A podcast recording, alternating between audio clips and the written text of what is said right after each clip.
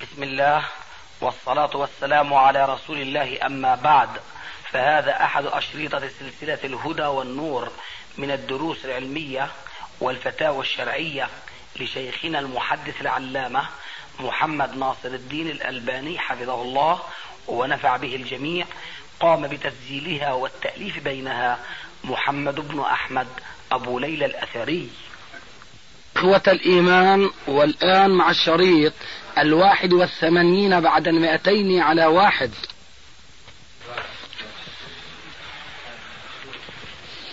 شيخنا بعض العلماء آه، يقول أن مذهب السلف الرحمن العرش استوى الرحمن العرش استوى فقط. لا تقول على.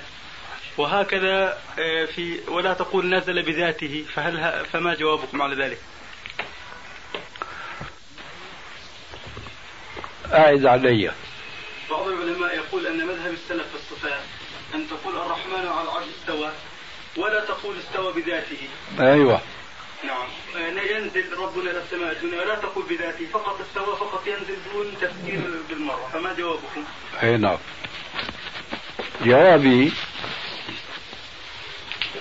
كما قال إمام دار الهجرة الإمام مالك الاستواء معلوم والكيف مجهول والسؤال عنه بدعة أخرج الرجل. نحن نقول لهؤلاء الذين حكيت عنهم ما ذكرته وهم يسمون بجماعة التفويض. وهؤلاء ليسوا من السلف من قريب أو بعيد. نقول لهؤلاء حين تقولون لا تقل الرحمن على العرش استوى بذاته وإنما نقول الرحمن على العرش استوى. هكذا يقولون. نسألهم بفهم أم بغير فهم؟ نقول لهم نوافق معكم مبدئيا. نقول الرحمن على العرش استوى بدون قيد بذاته. لكن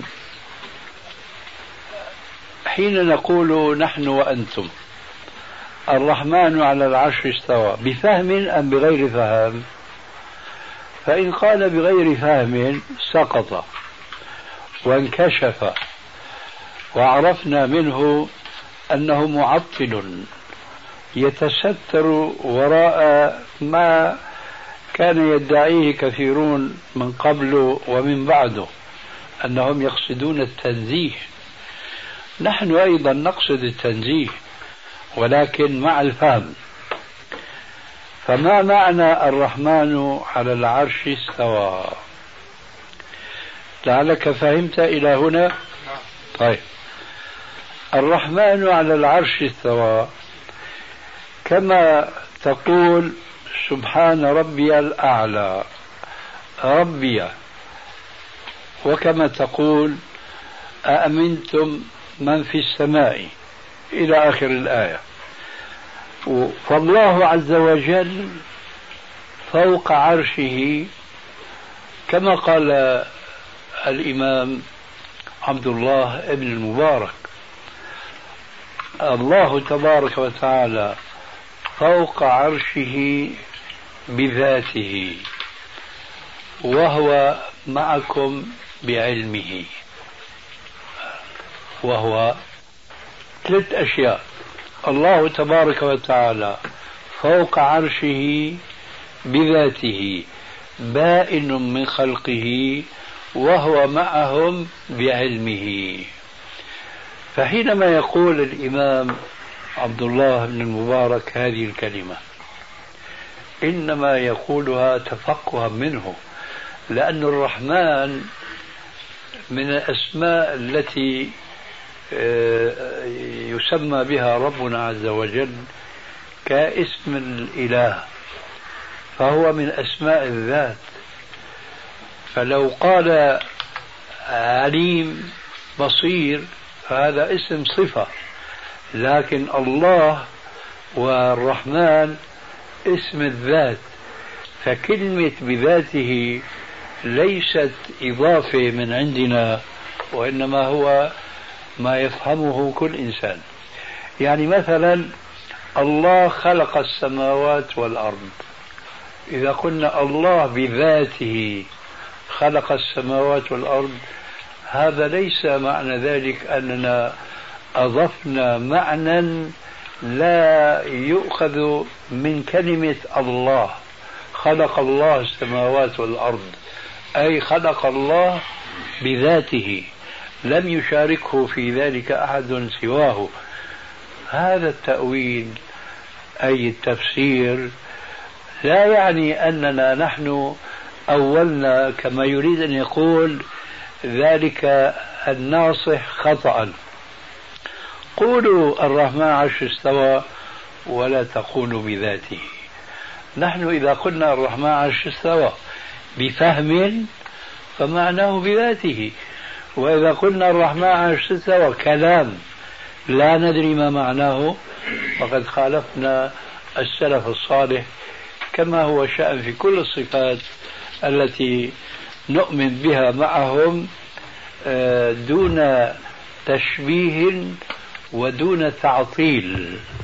دون تشبيه لقوله تعالى ليس كمثله شيء. دون تعطيل لقوله وهو السميع البصير. فبعض الفرق القديمة من المعتزلة كانوا يعطلون الله عن هاتين الصفتين. صفة السمع والبصر فيقولون يعني هو عليم. الله عليم ثابت وهو بكل شيء عليم. لكن هنا يقول وهو السميع البصير فعطلوا هاتين الصفتين وأنكروهما. لماذا؟ لأنه يتوهمون أننا إذا آمنا بما جاء في كتاب ربنا بدون تشبيه مع ذلك بظنهم أننا نشبهه. وهذا بحث يطول ونهايته أن يؤدي بهؤلاء المعطلة معطلة إلى إنكار وجود الله تبارك وتعالى من الأصل. وقد أشار إلى ذلك الإمام ابن قيم الجوزية رحمه الله حين قال المجسم إنما يعبد صنما والمعطل إنما يعبد عدما. كلاهما ضال لكن أيما أشد ضلالا؟ الذي نفى نفيا مطلقا. لأنه يقولون وهذا ذكرناه في بعض مجالسنا القديمة حينما يتحدثون عن الله عز وجل وأنه على العرش استوى يقولون لا لا يوصف ربنا لا يقال فيه عز وجل عندهم. الله فوق لا يقال فوق لا هو فوق لا هو تحت لا هو يمين لا هو يسار لا هو داخل العالم. ولا خارجه. إذا رجعوا إلى العدم. لذلك قال ابن القيم بحق المعطل يعبد عدما محضا. فإذا لم يكن لا داخل العالم ولا خارجه لو قيل لأفصح الناس بيانا صف لنا المعدوم ما هو؟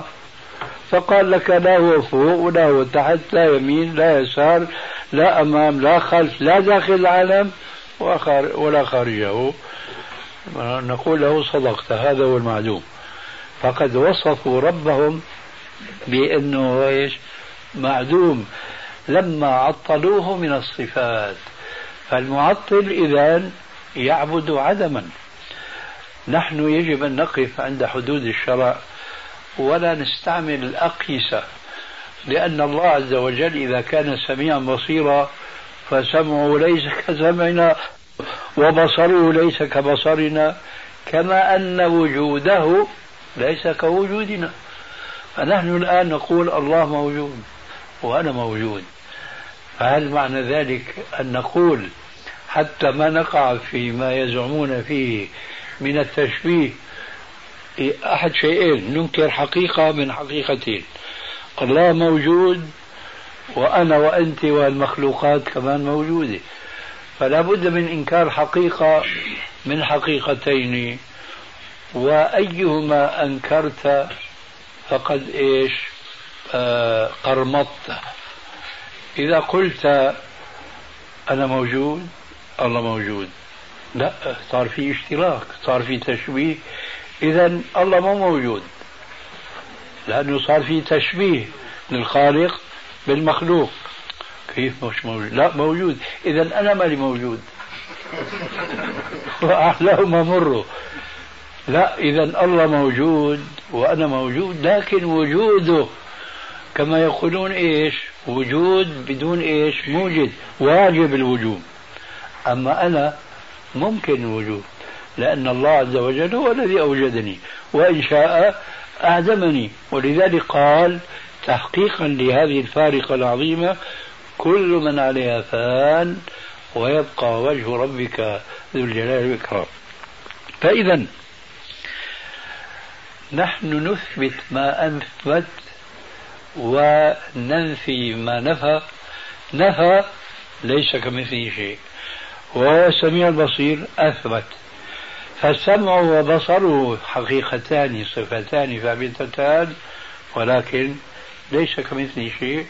وعلى ذلك طرد كل الصفات فتستريح ولا تقع لا في التشبيه ولا في التعطيل. هذا جواب ما سألت من السؤال.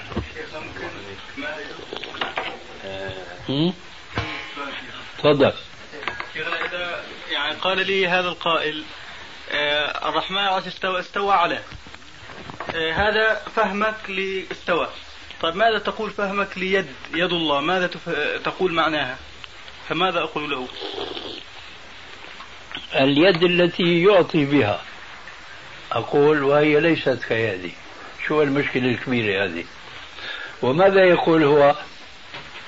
ويقول ما دام أنه اليد لا تستطيع أن تفسرها. لا لا هو ماذا يقول؟ ما المقصود باليد عنده؟ هو مفوض. هذا هو معطل إذا نعم. إذا ما هو الله؟ موجود؟ نرجع لنفس الموضوع. نعم. ولا مفقود؟ موجود. موجود. وأنا موجود. إذا انكر إحدى الحقيقتين وحينئذ نحكم عليك بأنه سقط التكليف عنك. نفس المسألة معلش تفضل. أستاذي هم في الحقيقة متأخرة الأشاعرة أو متأخرو الأشاعرة. نفوا لفظ موجود. كما أشرت في آخر كلامك أستاذنا. فقالوا لأنه لفظ موجود يقتضي موجدا. فهو واجب الوجود. فهربوا يعني في شرح البيجوري وكذا. هربوا من لفظ موجود. قالوا لا نقول موجود. لأن الموجود يثبت موجدا والله واجب الوجود. إيه هذا مناقشة لفظية. أي نعم. إيه لكن هذا لا يرد في في الأخذ والرد لأنه لكن يعني حابب توضح لنا شيخنا هاي الجزئية يعني لفظ موجود هل هو في الحقيقة كما يزعمون يقتضي موجدا؟ لا. لا. لكن هذه مناقشة بيزنطية كما نعم. يقولون فعلا. لأنهم هم يناقشون الآن مناقشة لفظية. فعلا اسم موجود اسم مفعول. يستلزم عادة بالنسبة للعرف البشري أن يكون له موجدا. فهذا الكأس وهذا الإبريق إلى آخره موجود. أوجده هو الذي صنعه إلى آخره. لكن الله عز وجل كما قلنا في أثناء الكلام هو واجب الوجود. لكن كون واجب الوجود ما ينفي أن يكون قائما وجوده. فنترك بقى موجود. قائما وجوده متحققا وجوده. حينئذ هم يفرون من المناقشة تمسكا بلفظ لا يقدم ولا يؤخر. نحينا هذا الاسم. اسم موجود. الغنى من قاموس اللغة في هذا البحث. لكن متحقق وجوده. ما يستطيعون أن يكون لا مفقود. صحيح. فإذا هذا التمسك بهذا اللفظ لا يفيدهم شيئا. وأرجو إخواننا أن يحفظوا كلمة كنت قرأتها في رسالة لا تزال مخطوطة من كلام الخطيب البغدادي وربما نقلت في بعض الكتب ما يقال في الصفات يقال في الذات سلبا واثباتا هل تقول في الله موجود ولا معدوم موجود. إذا قلت إنه موجود وقد أوضحنا المقصود من لفظة الموجود هل يلزم من ذلك مشابهة الخالق بالمخلوق؟ الجواب لا. كذلك قل في الصفات ما تقول في الذات تستريح من كل هذه المناقشات لأن الحقيقة آه، الدخول في تفاصيل هذه المسائل والتناقش فيها مظلة مظلة ليش؟ لأنه كثير من الناس قد يكون قد أوتوا منطقا وأوتوا جدلا وناس آخرون لم يعطوا علما ولم يعطوا جدلا وعندهم إيش؟ سلامة وعقيدة صحيحة. لكن ذلك المجادل قد يتغلب عليه بجدله بسبب سلامة علم هذا الإنسان وقلبه. ولذلك فعلى كل مسلم أن يحفظ هذه القاعدة وهي قائمة على الآية, الآية السابقة. ليس كمثله شيء وهو السميع البصير. يقال في الصفات ما يقال في الذات سلبا وإثباتا حين ذاك تستريح من أي مناقشة قد تضطر للدخول فيها وأنت غير مستعد لها. شيخنا ذكرت كلام لطيف في مقدمة مختصر العلوم أستاذي. يعني للفائدة لإخواننا. جزاك الله خير. الله يبارك فيك. على اليمين بالنسبة للآية الكريمة شو شو عم على يقول؟ اليمين شو على اليمين؟ طيب. بلشين هيك على الداير طيب ماشي أبشر. تفضل. ما نعم هو موقف الدعوة السلفية من التخصص؟ كيف؟ ما هو موقف الدعوة السلفية من التخصص؟ آه. فقد رأينا بعض الدعوات السلفية تحظر التعامل مع بعض طلبة العلم من السلفيين ممن لا يعيبون عليهم شيئا في دينهم. لكن لأنهم يخالفون خط الدعوة بالتخصص الذي ينتهجونه. والأولون يرون أن الدعوة السلفية ينبغي أن تكون شمولية لتفي بحاجة المجتمع والعصر. نعم التخصص أراه واجبا بلا شك. وفائدة التخصص ظاهر جدا في العلوم الشرعية فضلا عن العلوم الأخرى. وكثير منها قد يكون من الفروض الكفائية. ولكن هؤلاء المتخصصون كل في مجال اختصاصه يجب أن يعملوا في دائرة عامة تجمعهم. فمثلا إذا كان من الواجب أن يكون لا إذا كان من الواجب أن يكون في المسلمين من يتخصص في علم التاريخ في علم الاجتماع مثلا في الاقتصاد. وعد ما شئت من العلوم بالأسماء المعروفة اليوم وغيرها. لكن هؤلاء المتخصصون يجب أن يكونوا على مبدأ واحد وفكرة واحدة فيما يجب على كل منهم وجوبا عينيا. ولا يكونوا متفرقين في هذا الجانب ولو كانوا متخصصين في تلك الجوانب. واضح جوابي هذا؟ آه. فإذا نعود لنقول ما أتصور أنا مسلما سلفيا فاهما لعقيدته آه، لا يتعاون مع سلفي آخر له تخصصه ما دام أنه لا يخالفه في العقيدة التي هو يدعو الناس إليها. لكن ما أظن أن السؤال إما أنه لم يكن واضحا أو أنا ما فهمته جيدا. فهل أنت تعني المسلمين بعامة وحينئذ يكون السؤال وجيها والجواب ما سمعت. أم تعني خاصة المسلمين وهم السلفيون؟ لا أعني خاصة المسلمين. كويس. آه. للتوضيح أكثر يعني الخلاف خلاف حركي. يعني هم أنا قلت في السؤال ممن لا يعيبون عليهم شيئا في دينهم. إذا هم يعني يحترمونهم في دينهم وفي جهود مجهودهم في العلم. لكن المسألة صارت مسألة حركية.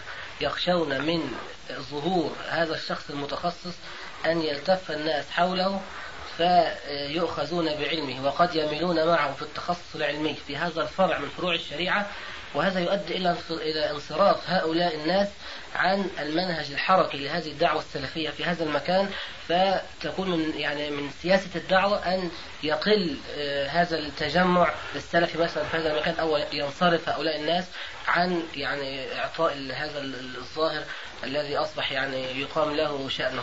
في المجتمعات السلفية؟ الآن آه، يبدو أن السؤال الآن يدندن حول السؤال السابق لأن السلفيين ما عندهم ما يسمى بالحركية.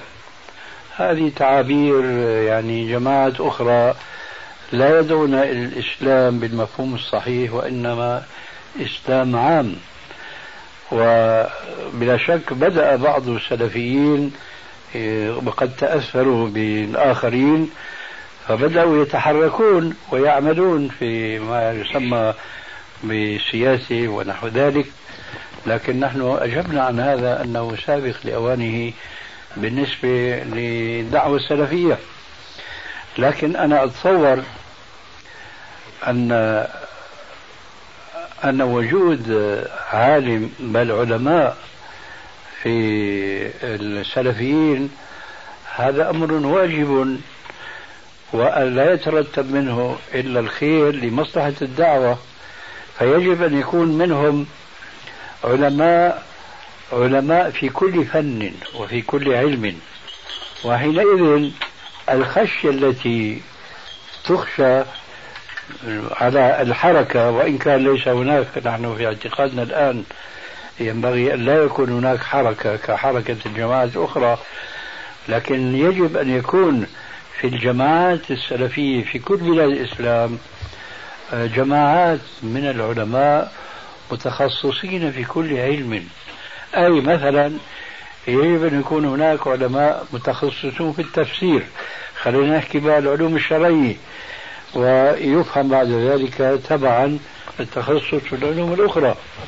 يجب أن يكون هناك علماء متخصصون في علم التفسير. ليس في العالم الإسلامي وإنما في العالم السلفي. العالم الإسلامي أولى وأولى. ويجب أن يكون هناك علماء متخصصون في في الحديث. مش عالم واحد أو اثنين في العالم السلفي. لا عديد. كذلك علماء متخصصون في الفقه علماء متخصصون في اللغة في في إلى آخره. بعد ذلك بقى يأتي التخصص في العلوم التي نحن في حاجة اليوم في العصر الحاضر والتي لا يمكن أن تقوم قائمة الدولة المسلمة والدولة المنشودة قريبا أم بعيدا إلا وقد جمعت كل العلماء في كل الاختصاصات. فكما قلت في أول كلام كل هؤلاء يتعاونون في تحقيق المجتمع الإسلامي وإيجاد الدولة المسلمة. فإذا كان هؤلاء يمشون في نظام الإسلام بقي هناك دعوة أنه عرقلة الحركة هذه المزعومة. هذا أبدا لا يرد بل يكون قوة للحركة حينما يأتي زمانها أن يوجد فيهم علماء متخصصون في في كل علم وفي كل علم علماء. لكن الظاهر إنه صورة السؤال إنه مع الأسف الشديد إنه قد يكون هناك يعني أفراد من العلماء يرون هؤلاء الدعاة الحركيين زعموا أن هناك في تكتل فعلا حول هذا العالم فيعرقل إيش؟ حركتهم. هذا صحيح. لكن هذا جاء بسبب إيش؟ فقر هذه الحركة. أي يجب أن يكون كما نقول نحن الآن بصراحة في, في الإخوان المسلمين أو في غيرهم. يكاد أن يمضي عليهم قرن من الزمان ما أوجدت هذه الدعوة عالما فيهم. ما أوجدت فيهم عالما يشار إليه بالبنان سواء في التفسير أو في الحديث أو في الفقه وإن وجد فهو ملصق بهم منتسب إليهم وليس نابعا منهم. وهذا فرق كبير جدا ويجب أن تتنبهوا له. ونحن حينما نناقش الإخوان المسلمين وأمثالهم أنه ما في عندكم عقيدة موحدة وما في عندكم دعوة سلفية بيقول لك لا نحن معكم في إيش؟ فيما يتعلق بالعقيدة مثلا وبالصفات. وهذا صحيح بالنسبة لكثير من الأفراد منهم.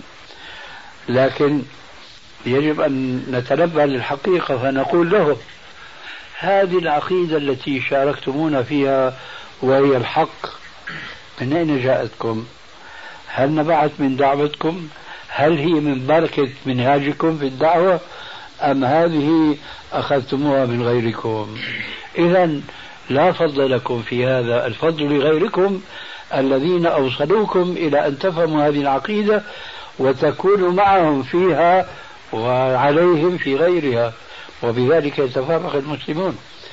ولذلك الحقيقة أقول أنه إذا كان هناك في جماعة من إخواننا السلفيين يعني يخشون من أن يكون هناك عالم يتكتل الناس حوله فلا يريدون أن يتعاونوا معه لأنهم يتكتلون لأن هذا إيش؟ بنافي حركتهم. فهذا في الواقع نذير شر لأنهم لا يريدون أن يكون هناك بينهم علماء وهذا واقع إيش؟ الأحزاب الأخرى. الأحزاب الأخرى لماذا لا توجد فيها علماء؟ لهذه المشكلة نفسها. فنسأل الله عز وجل أن يلهمنا رشدنا وأن يوفقنا لكل خير. شيخ تنبيه يعني بالنسبة أو توضيح بالنسبة لهذا السؤال. هو بصراحة في يوجد في مصر بعض الإخوة الدعاة السلفيين الذين عندهم حظ من العلم في آه، كثير من الأمور في كثير من العلوم الشرعية. مثلا في العقيدة عندهم قسط وفي التفسير وفي اللغة وفي كذا. نعم. ولكن لم يتخصصوا تخصصا ويبرؤ مثلا آه، الواحد منهم في علم من العلوم يعني ويظهر في ذلك. ف وفي بعض الإخوة بدأ مثلا يتخصص في الحديث أو بدأ يتخصص في كذا كما لعلكم تعرفون. فيحصل الذي حدث أو الذي رأينا أو سمعنا عنه هو أن بعض هؤلاء الإخوة آه، عابوا على الآخرين عدم التخصص المتخصصون عابوا على غير المتخصصين وحصل كذلك العكس. يعني يعني بعضهم يقول إن هذا التخصص يعني عابوا عليهم ليس على التخصص يعني في ذاته وإنما, وإن وإنما على يعني عدم الدعوة العامة والشمولية للناس. آه. وإنما يعني حصل نفسه مثلا الأخ في أو هذا الذي أراد التخصص حصل نفسه في عدد معين من الطلبة للدراسة أو للتدريس. وهؤلاء الذين تخصصوا عابوا على الآخرين يعني عدم اهتمامهم بالتخصص. وحصل شيء من النفرة الخفيفة. الله. المستعان أنا أظن أجبت عن هذا. يجب أن يكون هناك تخصص. لكن التعاون بينهم يكون ما قلت هذا. لازم يكونوا إيش؟ في دائرة واحدة يتعاونون. وأنا أقول الآن شيء آخر وهو يجب أن لا يكون هناك تخصص. لأنه كل واحد كل جانب من هالجوانب التخصص وإذا صح التعبير لا تخصص ينفع المجتمع الإسلامي. هذا غير المتخصص قد يمد المتخصص بشيء هو جاهل به. وهذا المتخصص من باب أولى يمد ذاك غير متخصص بما يجهله. لكن الشرط الأساسي هو التعاون. أنا قلت في زماني ولا أزال أقول يجب على كل الجماعات الإسلامية على ما بينها من اختلاف في المنهج وأساليب الدعوة أن يعملوا جميعا لمصلحة الإسلام وأن يتعاونوا جميعا كل في إيش؟ كل جانب من الجوانب التخصص وإذا صح التعبير لا تخصص ينفع المجتمع الإسلامي. هذا غير متخصص قد يمد المتخصص في شيء هو جاهل به. وهذا المتخصص من باب أولى يمد ذاك غير متخصص بما يجهله. لكن الشرط الأساسي هو التعاون. أنا قلت في زماني ولا أزال أقول يجب على كل الجماعات الإسلامية على ما بينها من اختلاف في المنهج وأساليب الدعوة أن يعملوا جميعا لمصلحة الإسلام وأن يتعاونوا جميعا كل في إيش؟ في حدود اختصاصه. مثلا الإخوان المسلمون يدعون إلى إيش؟ إسلام عام. ما في مانع. نحن نستغل هذه الفرصة وندعو إلى إسلام خاص بالمفهوم الصحيح. جماعة التبليغ مثلا يريدون الاهتمام بنصح الناس وتذكيرهم وإيقاظهم. بلا شك شيء طيب يعني. وآثار هذه الطيبة هي التي ورطتهم وشغلتهم عما هو الأهم من العلم وهو العقيدة والكتاب والسنة إلى آخره. لأنهم يقولون كم وكم من أناس كانوا منحرفين لا يصلون لا كذا إلى آخره. وببركة الخروج في سبيل الله كما يقولون صاروا جماعات كثيرة صالحين يصلون وهذه حقيقة لا يمكن إنكارها ويجب الاعتراف بها. ولكن لو اقترن مع هذا النشاط من نفس الجماعة نشاط علمي حريص على فهم الكتاب والسنة مع إيه؟ دعوة الناس ونصحهم وإرشادهم إما كانوا هم فيمسحون المجال لغيرهم كما قلت أنت آنفا يعني فأنا أقول الجماعات الإسلامية إذا كانوا مخلصين فعلا هم يمثلون كل جماعة تمثل اختصاصا من الاختصاصات أعرف قديما في زماني كان يوجد في مصر ما أدري لعلها موجودة ولا لا جمعية شبان المسلمين موجودة حتى الآن؟ لا يعني هي لا الاسم موجود آه. ولكن المهم هؤلاء كان همهم الرياضة تمرين الشباب على إيش؟ الرياضة وكرة القدم وكرة السلة وإلى آخره. أنا أعتقد إن هذا شيء طيب وهذا شيء لابد منه. لكن مو على أساس تكتل رياضي يحارب التكتل الفكري والعقائدي. لا على أن هذا إيش؟ يكمل هذا. مثلا الجماعة هذول الشبان المسلمين إذا أراد شاب سلفي أنه يتمرن أحسن ما يتمرن مع جماعة من الكافرين بيتمرن مع أخوانه المسلمين وهؤلاء نفس الشباب الرياضيين هذول أحسن ما يتلقى العلوم من صوفي من خلفي من من إلى آخره لا يتلقى العلم من سلفي وهكذا فلازم. يعني نعطي للجماعات حكم الأفراد كما أنه كل فرد من أفراد المسلمين يجب أن يتعاون مع أخيه على الخير. كل في حدود إيش؟ إمكانياته. كذلك الجماعة الإسلامية كل جماعة بتمثل طائفة من هؤلاء الأفراد المسلمين يجب أن يتعاونوا جميعا. فإذا كانوا كذلك أنا لا أعد هذا تفرقا في الدين. لكن الواقع مع الأسف الشديد ليس كذلك الأمر لأنه يتدخل في الموضوع التحزب التحزب الجاهلي. هؤلاء يتحزبون لهؤلاء فتقع الفرقة وحينئذ يأتي نهي رب العالمين في القرآن الكريم ولا تكونوا من المشركين من الذين فرقوا دينهم وكانوا شيعا كل حزب بما لديهم فرحون. قوله تبارك وتعالى آه وما كان لمؤمن أن يقتل مؤمنا إلا خطأ. إذا تحقق الشرط الأول اللي هو تحرير رقبة مؤمنة والدية مثلا. تحقق واحد دون الآخر. هل عليه صيام شهرين متتابعين لعدم تحقيق الأول مثلا؟ يعني تحقق شرط من الشرطين.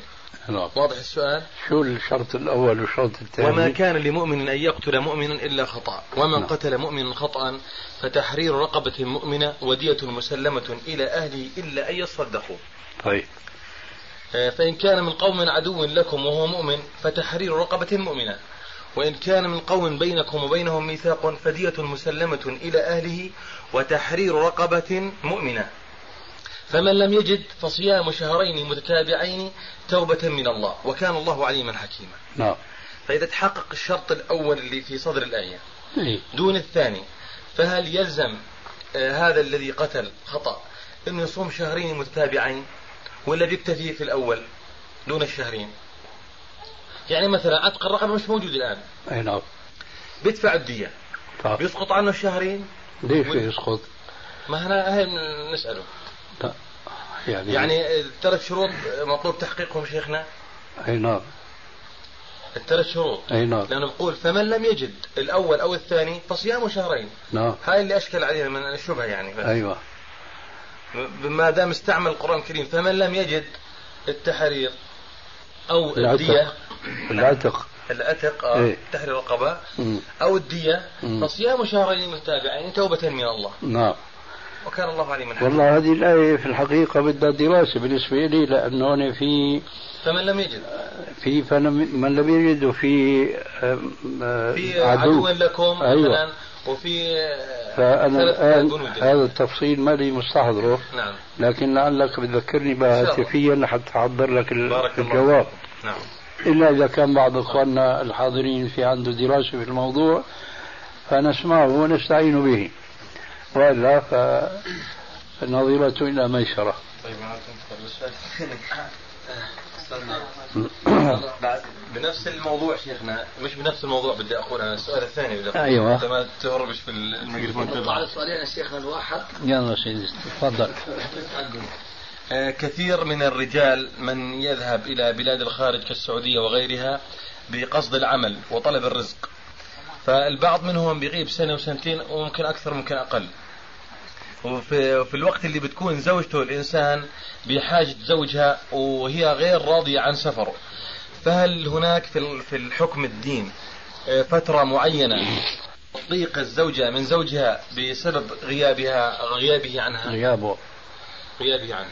أيوه. الجواب بإيجاز لا يوجد نص في الشرع يحدد المدة التي يرخص للزوج أن يغيب عن زوجته. لكن يوجد بعض الآثار عن عمر الخطاب أو عن غيره أنه سأل بعض أهله آه، عن المدة التي يمكن المرأة أن تصبر عن غياب زوجها عنها فأجابت بستة أشهر. الذي أعتقده وأدين الله به في هذه المسألة أن هذا التحديد هو تحديد زمني تحديد زمني وليس تحديدا شرعيا. هذا من جانب. من جانب ثاني هذا التحديد بالنسبة لنظام عام أي جند. لكن لما ينحصر السؤال في فرد من الأفراد حيث لا نظام حاكم على هذا الفرد وإنما الحاكم هو إيمانه ودينه وخلقه. هنا وهذا هو الواقع اليوم لأنه ما في حاكم مع الأسف وما في جماعة يغيبون ديانة جهادا في سبيل الله. فالواقع الآن أن هذا الحكم سيكون على فرد من الأفراد وليس على جزء من الجنود. حينئذ أقول هذه المسألة آه، لا يجوز أن يوضع لها حد أشهر أو سنين. ذلك لأن الأمر يختلف من امرأة أو أخرى. وجاء في كلامك أنه هي لا ترضى أن تغي أن يغيب زوجه زوجها عنها هذه المدة الطويلة. فإذا كان مقصود بعدم رضاها هو لعفة نفسها وإحصانها لها هذا له حكم. وهذا الذي أنا في صدد بيانه. وإن كان المقصود ما هو أوسع من ذلك فهذا لا أمر لا ينضبط. فقد لا ترضى المرأة أن يغيب الزوج عنها ولو أسبوعا. لكن إذا كان المقصود هو المعنى الأول كما ذكرت آنفا حينئذ أقول الحكم يختلف باختلاف الزوجين طبيعتهما. باختلاف طبيعتهما الجنسية.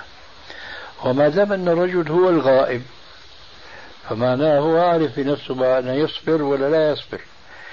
لكن المشكلة بقى مع المرأة. فإذا كان الرجل الزوج الذي يغيب عن زوجته يعلم من زوجته أن أنه لا صبر لا صبر لها. على مفارقتها لزوجها أو مفارقته هو إياها. هذه المدة الطويلة من ناحية الجنسية فحينئذ لا يجوز للرجل أن يغيب عنها هذه المدة الطويلة وهذا له علاقة بمسألة ما تتعلق بالسفر وإنما تتعلق حتى في حالة الإقامة. ولها علاقة بما كنت تدندن آنفا حول من يتزوج أخرى ثانية أو ثالثة أو رابعة. آه. فقد قد تميل نفس الزوج إلى إحدى الزوجتين أكثر من الأخرى قد تميل نفس الزوج إلى إحدى الزوجتين أكثر من الأخرى. ويكون من نتيجة هذا الميل أن يواقع إحداهما أكثر من الأخرى. هل هو محاسب على هذا التفريق وتفويت مجامعة واحدة؟ بأقل من أخرى أم لا يحاسب؟ الجواب لا لا يحاسب. لماذا؟ لأن هذا أمر شوف هو بيحمد الله بس أنت ما بتحمده. الحمد لله على أي حال. بقول لك أبو لا يضحكش انت منيحة اللي جبتها النكتة بتفلت له ساعة بدون المقصود لا يحاسب. لماذا؟ لسببين اثنين. أولا هذه قضية لا يمكن أن تنضبط. وبخاصة إذا كان هناك فرق بين آه، زوجة وأخرى. وهذا ما أظن الأرض مسكونة يعني ولا مسكونة. يعني ما يخفى هذا الأمر على المتزوجين. قد يخفى على إيش؟ العزب. هذا هو السبب الأول. السبب الثاني أنه لا يمكن ضبط هذه القضية قلنا. لكن السبب الثاني أن طبيعة المرأة تختلف عن طبيعة أخرى. فوحدة آه، شبقة صاحبة غلمة. وواحدة باردة أبرد من الحديد. فهو لا يشعر بجاذبية من هذه كما يشعر بجاذبية من أخرى. إيه هذا كله توطئة مقدمة ما تقفون هنا. آه. الجواب. لا ستستفيد أنت إن شاء الله في النهاية. أي نعم. آه نريد أن نصل في النهاية إلى إذا هل يجوز أن يهمل هذه الزوجة كما وصفت آنفا مثلا الباردة جنسيا؟ يهملها ويقضي حاجة دائما من الأخرى. نقول كما قلنا آنفا يجب أن يحقق لها شهوتها بالمقدار الذي يحصنها به. أما إذا أهملها في الكلية فبيجوز أنه يعرضنا يعرضها للفتنة. نفس هذا المعنى يلاحظ بالنسبة للمرأة المغيبة التي غاب عنها زوجها. نفس هذا المعنى الذي انتهينا إليه أخيرا بالنسبة لزوج الاثنتين. كيف لازم يحقق رغبة الأخرى مع كون باردة ولا يحتاج أنه هي باردة والا راح تصير بعدين حامية مع غيره شايف شلون؟ فكذلك نفس الجواب يعطى بالنسبة للزوج الغائب عن زوجته فإن كانت باردة بيطول باله بغيبته عرفت كيف؟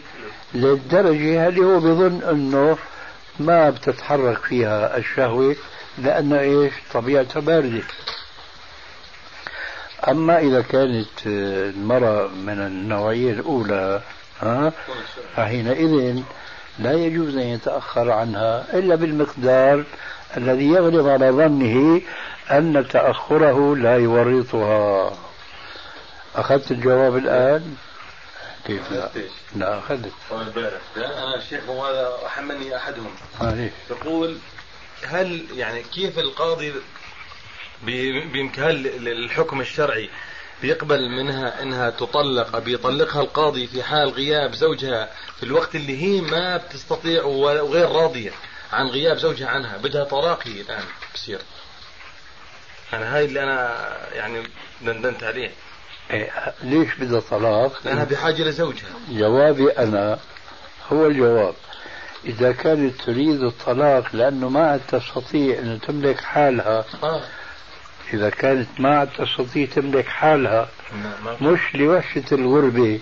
لا إحنا قلنا. معليش عم أجاوبك أنا. أنا مريحك إذا كانت تريد الطلاق لأنها تخشى أن تقع في الفتنة بسبب غياب زوجها وعدم تقديم لها حقها منه نعم. فحينئذ لها أن تطالب الطلاق. لكن إذا والله استوحشت غياب الزوج أو لسبب آخر فليس لها ذلك عليها أن تصبر. أما فيما يتعلق بالجنس فيراعى فيها القاعدة السابقة أي نعم. أنه إذا هي تاقت للزوج ها؟ وهنا يذكرون قصة عمر الخطاب التي أشرت إليها آنفا أنه كان من عادته رضي الله عنه يطوف يتحسس أحوال المسلمين في الليل. فمر بدار ببيت فسمع امرأة تقول بيت شعر مين حافظ منكم؟ لاهتز من هذا السرير جوانبه. فطال هذا الليل واسود جانبه أيوة. ورقني الخليل أداعبه أيوة. والله لولا الله أني أراقبه لا من هذا السرير جوانبه أي نعم. أه. سأل قديش بيصبر؟ سأل شو قصة الزوجة إنه زوجها غائب في الجند يعني. أي. طيب شيخنا. أربع اشهر سمعت أنا من أنا والله أظن ست ما حكى الشيخ. قال الشيخ ست أشهر. أي نعم. أنا أذكر سمعت من الشيخ. أربع أشهر. أي نعم. فبدنا نشوف الشيء في رواية ولا لا؟ أنا اللي في ذهني الآن ما قلته انفا. ابني على الأقل من ستة أشهر. طيب كيف؟ أربعة أشهر. تذكر هذا جيدا. هو إذا كما سمع أبو عبد الله. طيب هذا اللي بينام في المسجد يا شيخ الله يبارك فيك. وبصير جنب وهو نايم. سؤال جديد. آه ما هو سؤالك حول الماضي. حول الماضي تسمع؟ تفضل. بس هذا جواب هيك كلمتين كلمتين أنا مش يعني مؤذن مؤذن بنام في المسجد. والساعة تسعة أحدث. استحلم صار مع عمر إيش الواجب عليه؟ لو لو ظل الصبح وهو بيعرف إنه أحدث عليه شيء؟ لا ما عليه وهذا دائما بينام في المسجد. ما عليه شيء. خلص هذا لا بسم الله تفضل. هل لكم من كلمة نصيحة حول موضوع تعدد الزوجات في هذه المناسبة خاصة في هذا الزمان؟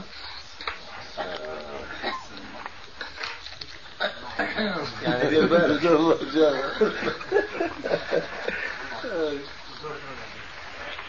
تتميم للسؤال شيخنا معلش. أي سؤال؟ نفس السؤال الزوجات تتميم له يعني حتى يكون الجواب شامل. نعم. آه وما يذكره كثير من الناس الذين يكتبون دفاعا عن الإسلام في وجه الخصوم وردا للشبهات وكذا أن الإسلام ما شرع تعدد الزوجات إلا لأسباب. فهل حقا لا يشرع تعدد الزوجات أو شرع تعدد الزوجات من أجل هذه الأسباب أم للمسلم فيه الخيار؟ لا شك أن للمسلم فيه الخيار ولكن نحن نقول جوابا عن ذاك السؤال دائما وابدا. نحن لا ننصح زوجا متزوجا وعنده زوجته وهو مكفي بها أن يضم إليها أخرى. لا ننصح بهذا ليس معاكسة لا سمح الله لقوله تعالى فانكحوا ما طاب لكم من النساء مثنى وثلاث ورباع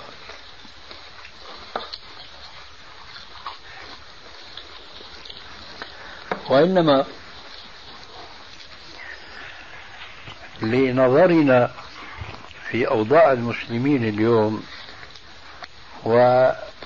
وتربيتهم الاجتماعية التي لا تسر صديقا بل ربما ولا بغيضا. فحينما يتزوج المسلم امرأة ثانية أولا سيجد معاكسة ممن حوله من الأقربين لديه فضلا عن الأبعدين. وهذا طبعا لا يهتم به المسلم, لأنه قد يعير بتمسكه بدينه وقد يقال فيه والله هذا متشدد أعوذ بالله. وبينما يكون متمسكا وليس متشددا لكنه وصف بالتشدد لإهمال الآخرين لدينهم. فهذا مشكلة من مشاكل. مشاكل أخرى أن المرأة التي قد يأتي بها ويضمها إلى الأولى قد تكون أخلاقها أقل ما يقال فيها لا تتجاوب مع الزوجة الأولى.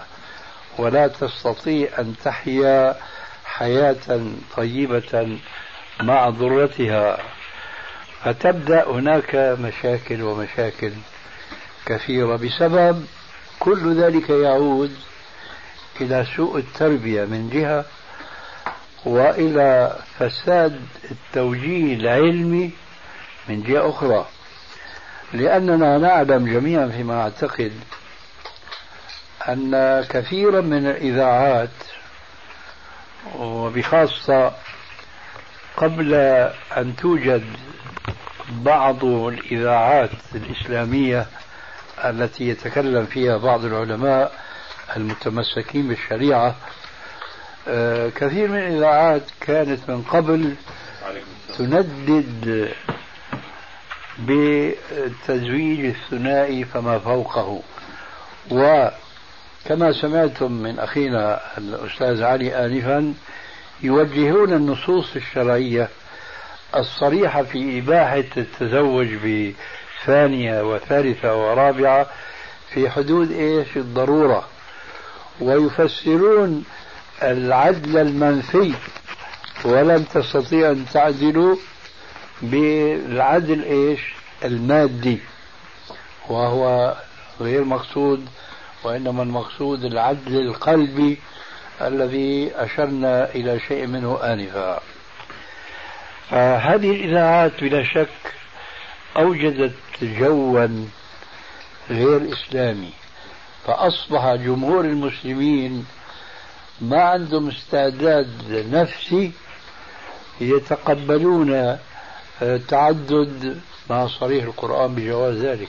فإذا ما قام إنسان وتزوج ثارت عليه مناقشات كثيرة واعتراضات عديدة وإلى آخره لذلك أنا أقول بناء على هذا وذاك وربما أشياء أخرى أقول لا أنصح أحدا أن يتزوج بثانية إذا كان مكفيا بالأولى. أنا أضع هذا القيد لأن الحقيقة أن الناس يقعون ما بين إفراط وتفريط في موقفهم بالنسبة لتعديد الزوجات. ومنهم المبالغ في الإنكار ومنهم المتساهل وقوفا عند الآية القرآنية دون نظر إلى الوضع الاجتماعي الذي يعيشه المسلمون اليوم. فالحق أن الأمر كما قال تعالى ولو بغير هذه المناسبة وكان بين ذلك قواما. فقد يكون هناك رجل هو يشعر لسبب أو آخر بأنه بحاجة إلى زوجة أخرى. لكن هذه الحاجة من الذي يقدرها؟ آه الآخرون. حتى ولو كانوا أقربين أم هو نفسه الذي يقدرها. لا شك أن الأمر يعود إلى هذا الذي يرغب في التثنية. ولذلك فأنا أقول لا هكذا. نقول الآن في هذا الزمان بالإباحة المطلقة دون أن نراعي الأجواء التي نحياها ونعيشها والتي لا تساعد على التثنية ولا أن ننكر من تزوج بثانية ونحن لا ندري الدافع له على هذا الزواج. أنا أفترض أحد شيئين. أنه إنسان تزوج فقط فقط ليبين للناس أنه هذا أمر جائز خلافا لما يتوهمون وخلافا لما وجهوا في تلك الإذاعات التي أشرنا إليها آنفا. أقول والله هذا نعم القصد ولكن لا أنصح. لا أنصح بأن يتزوج لما ذكرناه آنفا. يعني أخشى ما أخشى أن يكون هذا الإنسان الذي يتزوج لهذا القصد فقط. لا لشيء آخر يتعلق بشخصه الذي لا يطلع عليه إلا علام الغيوب أخشى أن يصدق عليه المثل السائر الذي يقول إن مثله كمثل من يبني قصرا ويهدم مصرا بسبب إيش؟ بده يحقق مبدأ زواج مسنون مستحب مرغوب فيه شرعا وأنا من هؤلاء الذين يقولون إن النبي صلى الله عليه وسلم حينما قال تزوجوا الولود الودود فإني مباهم بكم الأمم يوم القيامة. أن الإنسان إذا تزوج بقصد إكثار أمة الرسول صلى الله عليه وسلم هذا قصد شريف وعظيم جدا. فضلا عما إذا كان اقترن به مقاصد أخرى هو يعلمها. ولا يعرفها غيره أبدا. لكن أقول أنه يجب أن يتبصر في الأمر وأن يفتح عينيه كليهما أنه ما يحقق مستحب ويترتب من وراءه إيش؟ إخلال بفرض. لأن من القواعد الإسلامية أن المسلم إذا وقع بين شرين أن يختار أولهما. ولكن ليس من القواعد الإسلامية أن يوقع نفسه في شر من أجل أن يحقق أن يتمسك بأمر مستحب. هكذا. فإذا يجب أن نقرر هذه الحقيقة. الزواج الثاني والثالث والرابع أمر مشروع بنص القرآن والسنة وعلى ذلك جرى عمل السلف الصالح فكثير منهم كان عنده أكثر من زوجة واحدة ولكن الزمن يختلف كما أشرنا آنفا. ومثل هذا الحكم والشيء بالشيء يذكر. قوة الإيمان تتمة الكلام في الشريط التالي. بجانب الاشتراك في العلة وهو فساد المجتمع. في الأمس القريب كان عندي زوار ساهروا معنا. جاء السؤال التالي. هل يجوز للمسلم أن يتزوج بنصرانية أو يهودية. كان جواب الأصل أنه يجوز. لكن في هذا الزمان أنا أقول لا أرى ذلك. لأن هذا الزواج سيترتب من وراء مفاسد. بسبب اختلاف الجو الإسلامي عن جو الإسلام الأول. وبسبب